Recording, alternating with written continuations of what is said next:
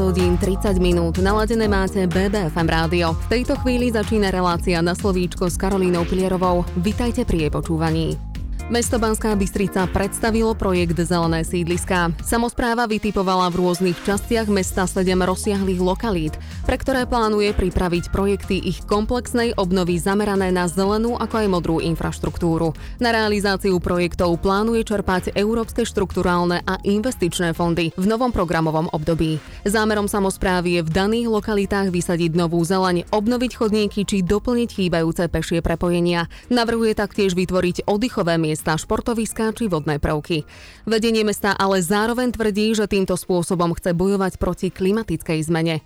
O tom, ako sa obyvatelia mesta môžu do procesu prípravy jednotlivých projektov zelených sídlisk zapojiť, čo bude samotná revitalizácia zahrňať a na základe čoho mesto vytipovalo na komplexnú obnovu práve 7 jednotlivých lokalít, tak aj o tom sa dnes budeme rozprávať s našim dnešným osťom, ktorým je primátor Banskej Bystrice Jánosko. Pán primátor, dobrý deň, ďakujem, že ste prijali naše pozvanie. Ďakujem za pozvanie, príjemné popoludne prajem. Začníme tým, že aktuálne teda prebiehajú práce na revitalizácii vnútrobloku Sitnianska Tatranská. V dohľadnej dobe sa začne s obnovou vnútrobloku na Tolskej ulici. Na základe tohto príkladu plánujete pokračovať v siedmých vytipovaných lokalitách. Využívate pritom proces participatívneho plánovania. Tu chcem len jedným dychom pripomenúť, že mesto sa zapojilo do iniciatívy pre otvorené vládnutie a práve budovanie zelenej a modrej infraštruktúry je jedným z pilotných projektov, čiže je to povinnosťou mesta v tomto prípade zapájať občanov do tohto procesu. Prvým krokom zapojenia verejnosti do celého procesu bolo vytvorenie dotazníka. Konkrétne v júni bolo spustených 7 dotazníkov k jednotlivým lokalitám, do ktorého sa zapojilo dokopy 643 respondentov. Ako hodnotíte výsledky dotazníka? Čo si obyvateľia v rámci tej revitalizácie najviac želajú? Tak na úvod by som povedal, že nie je povinnosťou mesta v rámci teda projektu otvoreného vládnutia zapojiť občanov. My sme to chceli urobiť, pretože to cítime, že je to dobré.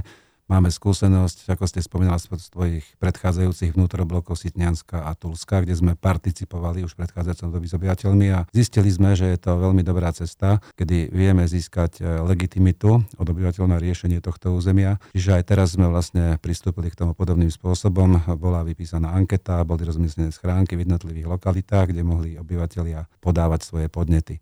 Celkom ich prišlo, prišlo 650, čo hodnotím veľmi pozitívne, keď to berieme v priemere, tak je to takmer 100 na jednu lokalitu, e, kde sme sa dozvedeli také tie prvonástrely zo strany obyvateľov, čo by v danej lokalite si predstavovali, čo by tam malo byť. Ako konkrétne výsledky tohto dotazníka budú zapracované do projektov? Budú to jednak e, výsledky dotazníkového prieskumu, ktoré nás už istým spôsobom e, orientujú v tom priestore, e, čo považujú obyvateľia za dôležité v, danom, e, v danej lokalite. A zároveň teda tieto stretnutia, ktoré momentálne organizujeme v jednotlivých lokalitách, nám dávajú bližší obraz, ako to obyvateľia vnímajú, ako ten priestor cítia a čo by v tom priestore malo byť.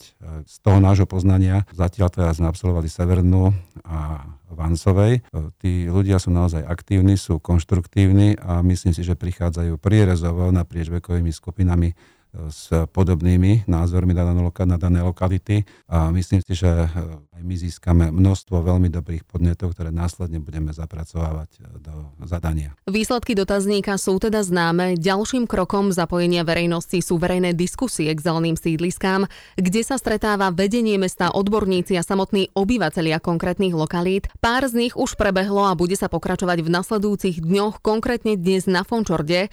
Ako ich hodnotíte? Je o tieto diskusie záujem? Záujem. Áno, som až prekvapený, že napriek teda počasiu, ktoré v tých podvečerných hodinách je pomerne chladno, ten záujem ľudí je veľký. Sú to desiatky ľudí, myslím si, že na tej severnej to bolo možno 60-70 ľudí a včera na Vansovej e, to bolo približne 50 ľudí, ktorí naozaj veľmi pozorne počúvajú, veľmi pozorne si zapisujú a vyplňajú proste ten, tie rôzne mapy svojimi nápadmi, takže je to, je, sú to zaujímavé stretnutia a samozrejme popri tom sa riešia niekedy aj tie ďalšie veci, ktoré trápia danú lokalitu. Poďme sa teraz bližšie pozrieť na samotné vnútrobloky, pretože tam je potrebné uviezť, že boli navrhované v 50., 60. a 70.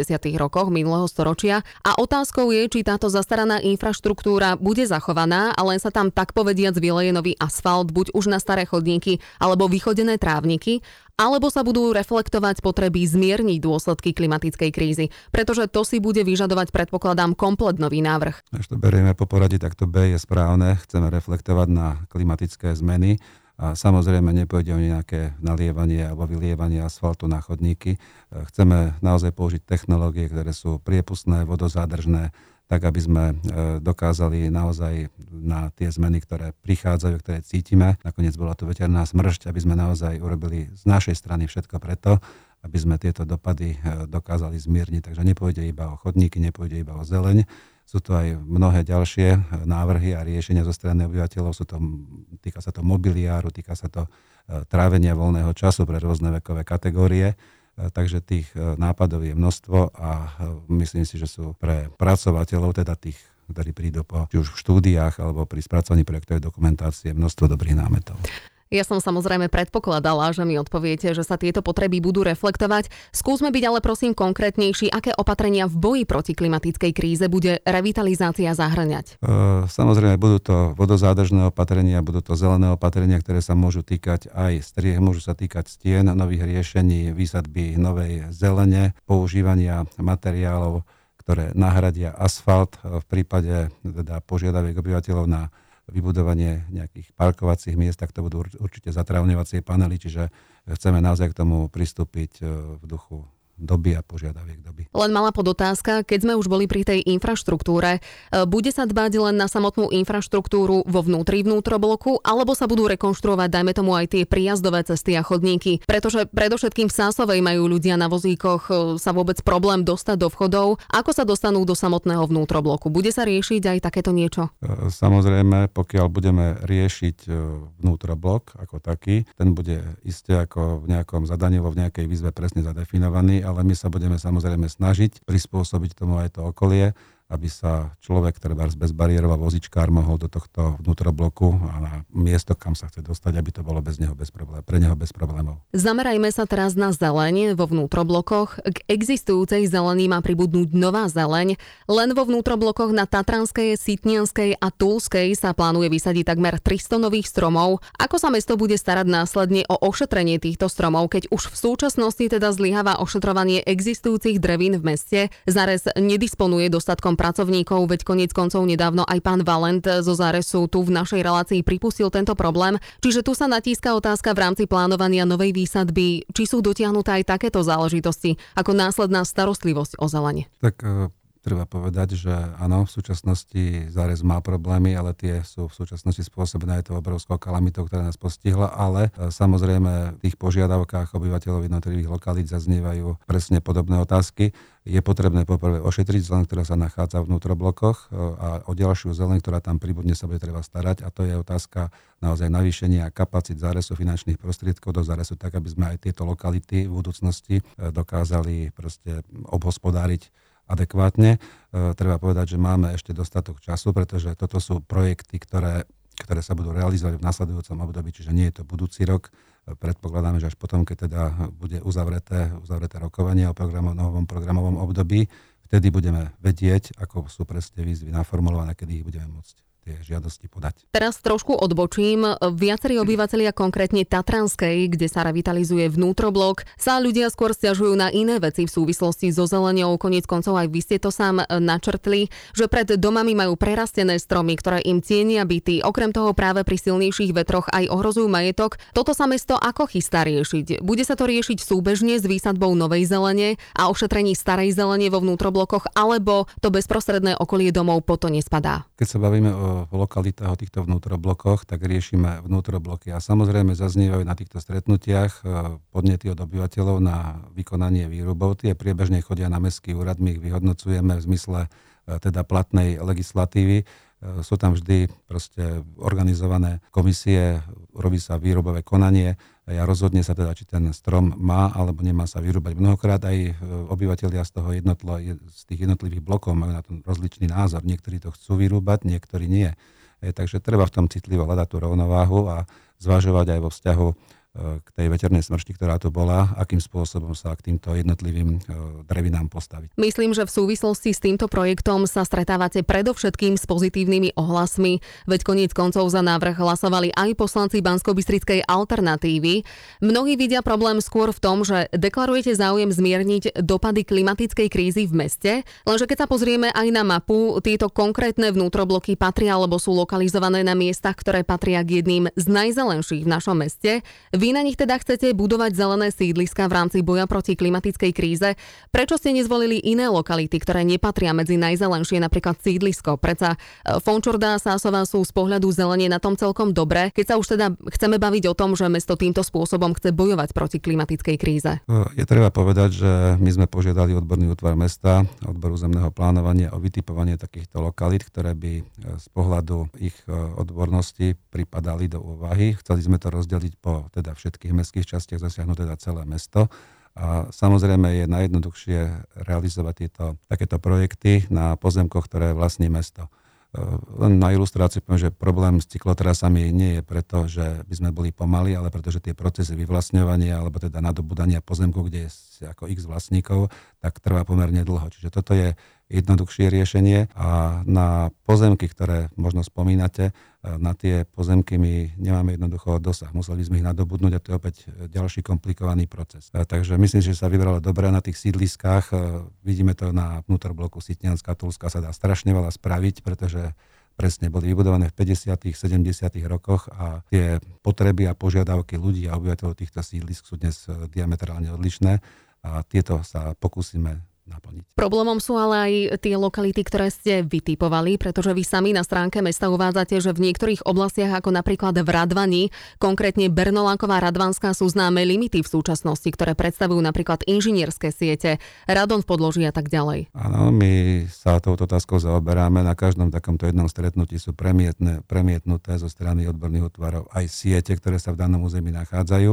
A práve toto budú limity pre umiestňovanie možno e, rôznych, či už ihrisk workoutových a ihrisk pre deti. Čiže budeme hľadať lokalitu v danom území, taká, ktorá nie je so sieťami konfliktná, aby boli dodržané všetky legislatívne podmienky, ochranné pásma a tak ďalej. Prečo sa v betónových džungliach, teda v centre mesta, na námestí SMP alebo na sídlisku zelené lokality aktuálne nebudujú? Neviem si predstaviť, aby sme vytvárali teraz zelenú oázvu na námestí Slovenského národného povstania.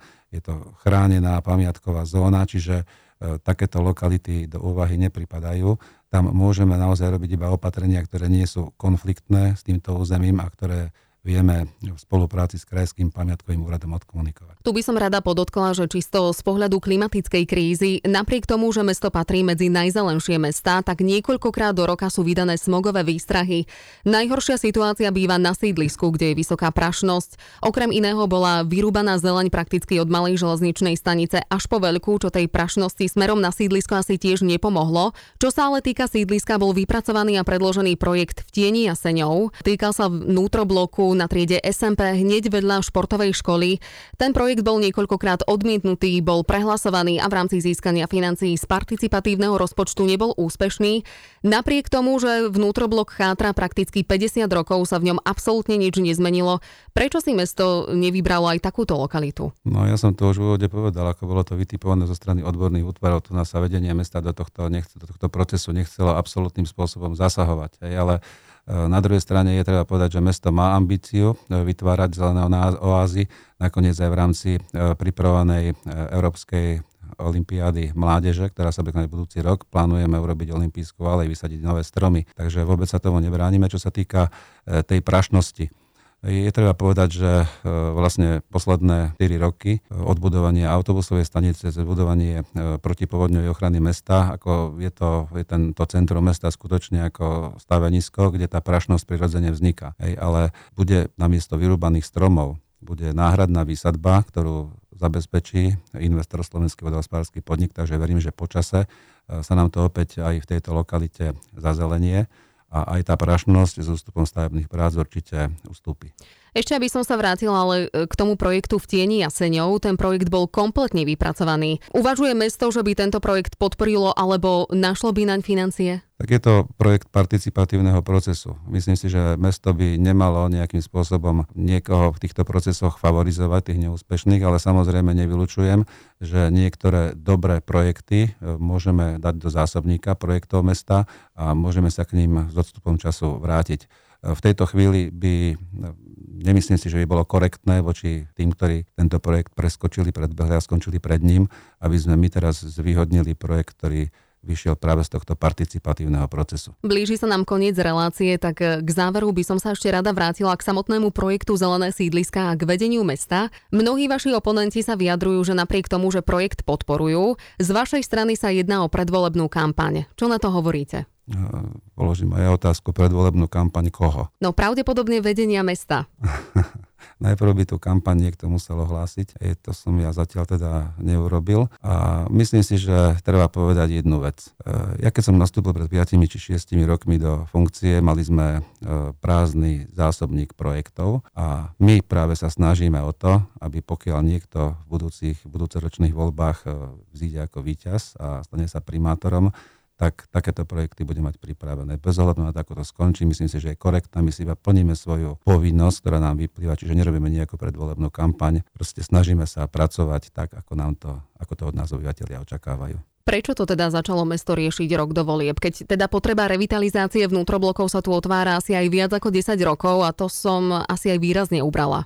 Mesto má momentálne, myslím, že asi 60 živých projektov na ktorých pracujeme. E, sú to projekty, ktoré sú náročné, ale my nechceme zostať pozadu a pokiaľ teda výjdu nové výzvy v novom programovom období, tak e, chceme byť na to pripravení a mať teda aspoň tieto zelené projekty, ktoré považujeme za absolútne, čo sa týka aj tých diskusí, nekonfliktné a pekné. E, veríme teda, že sa nám ich podarí pripraviť do toho času tak, aby sme ich mohli podať teda tie žiadosti o Európske štruktúrálne investičné fondy. Na záver veľmi stručne ešte povedzme, že v polovici októbra skončí aj druhé kolo verejných stretnutí a v prvej polovici novembra má byť vypracovaná finálna správa, z ktorej budú následne zverejnené výstupy. Ako bude celý proces pokračovať potom následne ďalej? E, momentálne teda tie diskusie, ktoré prebiehajú, sú pre nás zdrojom údajov a potrebovateľov týchto lokalít, ktoré zosumarizujeme, premietneme ich do jednotlivých lokalít, tak ako si to teda väčšina obyvateľov týchto lokalít želá spracuje to odboru zemného plánovania mesta ako zadanie pre e, ďalšiu, či už to bude architektonická štúdia alebo súťaž návrhov e, a tak ďalej. Čiže e, chceme vypracovať pomerne podrobný, dobrý materiál, ktorý môže ktorýkoľvek projektant ktorý môže použiť a má naozaj vodítko pre to, čo tam obyvateľia v tej lokalite danej potrebujú.